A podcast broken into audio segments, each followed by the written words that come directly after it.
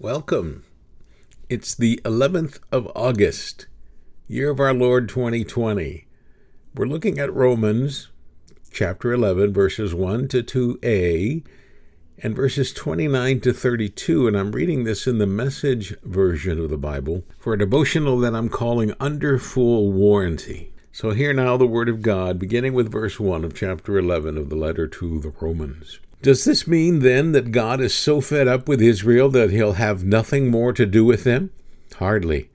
Remember that I, the one writing these things, am an Israelite, a descendant of Abraham, set out of the tribe of Benjamin. You can't get more Semitic than that. So we're not talking about repudiation. God has been too long involved with Israel, has too much invested to simply wash his hands of them. Do you remember that time Elijah was agonizing over this same Israel and cried out in prayer? God's gifts and God's call are under full warranty, never canceled, never rescinded. There was a time not so long ago when you were on the outs with God. But then the Jews slammed the door on him and things opened up for you. Now they are on the outs but with the door held wide open for you, they have a way back in. In one way or another, God makes sure that we all experience what it means to be outside, so that He can personally open the door and welcome us back in. This is the word of God for the people of God, and we say, Thanks be to God. Well, happy Tuesday to you, dear listener, dear reader, and welcome Tuesday to our lives. We pray you provide us an opportunity to witness to you and all who would listen the wonders of God as God has demonstrated them to this reader and to myself and to all who know of God's great love. Well, yesterday's devotional spoke to some parents, and I received some emails requesting prayer. And as a friend posted with me on one of, uh, or shared with me on one of my posts on Con Cafe uh, on Facebook, she showed a picture of another daily devotional in print form, and these are written many months before they get to the actual day that they are read. That devotional was precisely the concern parents have for children. So I can still shake my head and say, God does know what He is doing, especially in our lives and in our needs. One thing I know is true, and that is very few parents ever truly give up on their children. Some might, some do, some want to really bad, but don't. And those who do usually regret things they said or did that sent the wrong message, and most would do anything to have a second or third chance at relating better with their children. I think of the man with two sons, raised more or less the same way. One was obedient and understanding, and the other traits that go with being the firstborn, and I'm one, so I know exactly what is involved in that. And the second, well, he had all those traits of the youngest the baby of the family, with a heap of middle child syndrome thrown in just for good measure. Well, one day out of the blue, the youngest said, Dad, that's it. I'm out of here. Give me my half of the inheritance, and I'll catch you on down the road. And he left. Dad cried. Mom just about lost her mind, more so because Dad rarely cried, least not the way he did on the departure of his youngest son.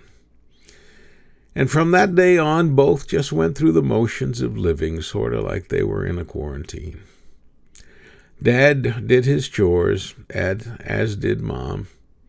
After work, Dad just sat on the porch staring and praying and hoping that perhaps, maybe, today, down that dusty road, his son might just come back. You see, he never gave up trusting in God and hoping that Junior might just come home one day.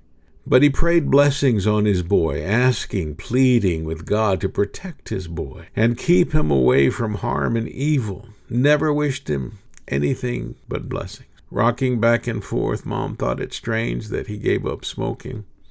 The rocking chair seemed the perfect companion to his habit, but not any more. She even saw him throw out the few bottles of beer from the icebox as he wept, asking for his son to return.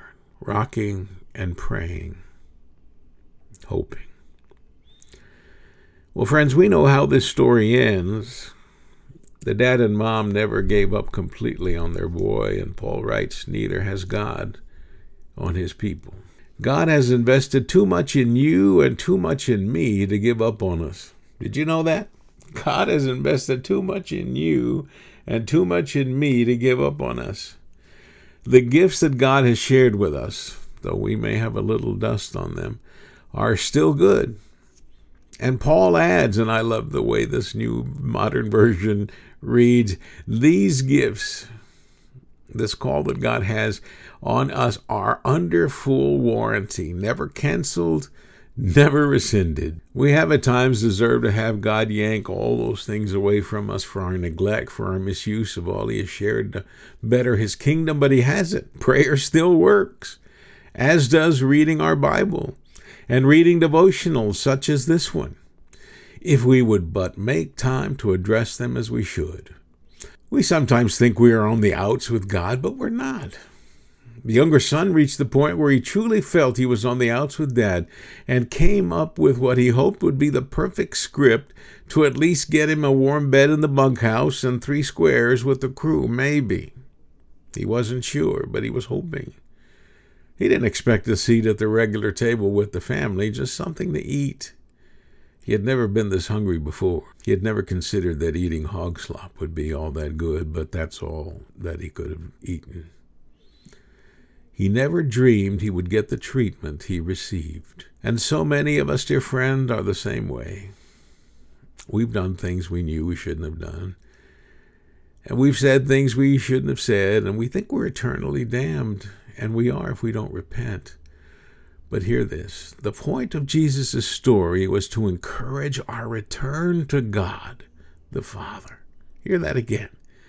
The point of Jesus' story was to encourage our return to God the Father, not to scare us away, not to say you might as well give up, you've done it. You're completely on the outs with God. No way. I don't know what the old man thought that morning, but he perhaps didn't know that today would be the day, that day, that he thought would never come. He half expected news of the boy's death, maybe a visit from the sheriff to know that he should come and identify the body, but he prayed quickly for God to remove such stupid thoughts from his heart and head. That day went slower than ever, and all the old man could think about was sitting in his rocker and having time to pray for his boy. He pulled his jeans up since the boy's departure. He wasn't eating like before, and the old barbecue pit looked more rusted than ever. Hadn't been any occasion to fire it up. He finally finished all his chores and walked over to the porch, sat down, and prayed, this time with eyes open, with hope and faith, that today, maybe today, wait, who's that coming up the road?